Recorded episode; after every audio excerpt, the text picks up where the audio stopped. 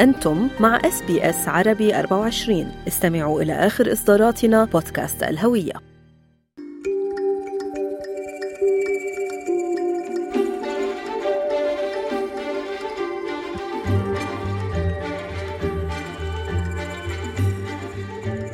مشوار اليوم سنذهب بكم إلى مقاطعة أراضي الشمال لاستكشاف أيقونة أسترالية فريدة من نوعها وهي صخرة أولورو والتي هي فعلا كما يقال بالعامية شيء الأرض طالعة كما أنها أحد أهم وأشهر المعالم الأسترالية وأكثرها قداسة للسكان الأصليين.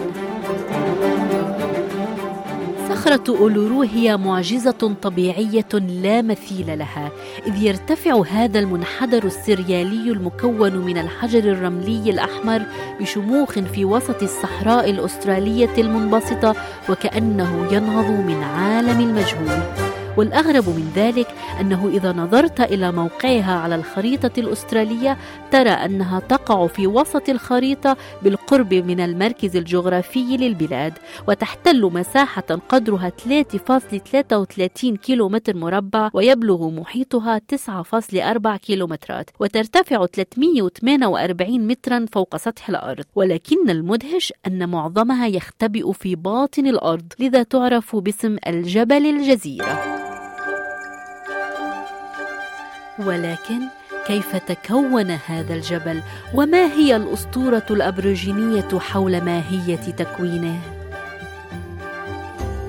يمثل عصر الحلم Dreamtime بالنسبة للسكان الأصليين جوهر مجتمعهم وثقافتهم وتقاليدهم وروحانياتهم. إنه الوقت الذي هامت فيه أرواح الأسلاف وخلقت الأرض والبشر. ووفقا للأسطورة الأبروجينية فقد كان العالم أرضا عديمة المعالم وخالية من الملامح. حتى ظهر أسلاف الأنانجو وسافروا عبر الأرض وأنشأوا معالم عديدة ومنها صخرة أولورو التي يعتقد أن أن هناك عشرة من الأسلاف الروحيين الذين قام كل واحد منهم بإنشاء جهة منها. لذا فهي تمثل الدليل المادي لوقتهم على الأرض وينظر إليها على أنها أحد أكثر إبداعاتهم إثارة وإلهاما. كما أن السكان الأصليين لا يعتقدون أن أولورو هي مجرد صخرة أو كتلة رملية هائلة تشكلت بفعل العوامل المناخية والطبيعية. بل هي روح حية تنبض وتتنفس قداسة الأرواح التي ترقد في المكان الذي يعرف بأنه مكان استراحة الأرواح القديمة في المنطقة. لهذا السبب تمثل أولورو مصدر قوة عظمى لسكان الانانجو الذين يؤمنون أنها مركز الكون وموطن الأرض الأم.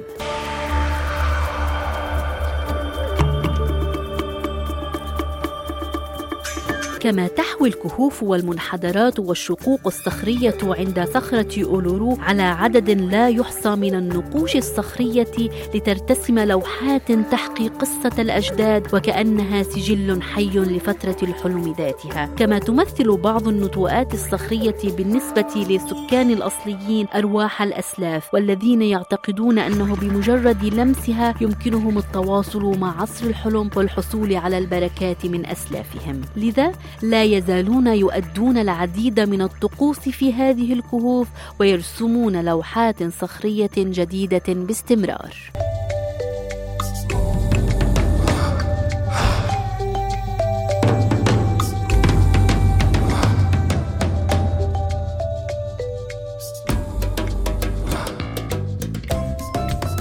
يزور المئات من الأشخاص أولورو يوميا لكن ما لا يمكن تفويته هو مشاهدة شروق الشمس وغروبها اللذين يحبسان الأنفاس حقا. في الصباح عندما تبدأ أشعة الشمس الأسترالية الدافئة بالانعكاس على منحدراتها يتحول لونها من اللون الرمادي اللبني إلى اللون الأرجواني الباهت. ومع ارتفاع الشمس يتوهج الصخر باللون الأحمر ثم يتحول إلى اللون الذهبي الجميل. والذي يبقى لبقية اليوم. أما عندما يبدأ الليل بإسدال ستائره وفتح أجنحته فهي تمر بتحول لوني ساحر آخر إذ يتلاشى اللون الأحمر والذهبي اللامع ويتحول إلى اللون الوردي الداكن والأرجواني الجميل حيث تغوص الشمس خلف الأفق. تبدو هذه الألوان سريالية مقابل المناظر الطبيعية البرية المتناثرة التي تزيدها رؤية النجوم المتلألئة جمالية وسحرا.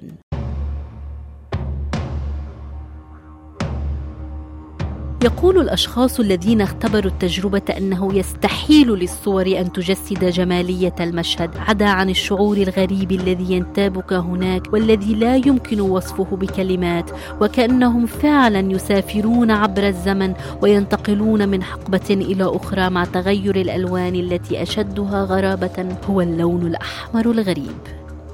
يمكن للزائر أيضا التمتع بتجربة تناول العشاء عند الغروب مقابل الصخرة العملاقة أو ركوب الجمال عند الشروق والغروب أيضا.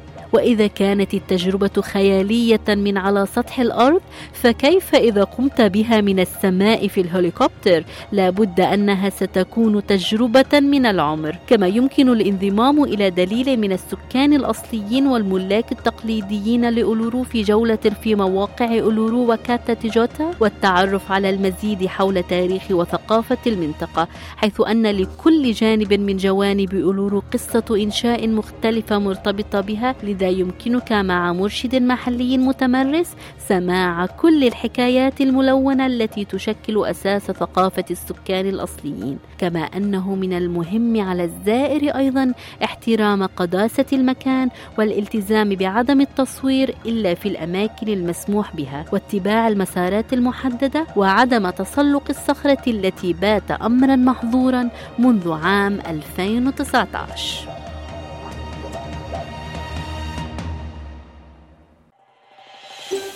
هل تريدون الاستماع إلى المزيد من هذه القصص؟ استمعوا من خلال Apple Podcast، Google Podcast، Spotify أو من أينما تحصلون على البودكاست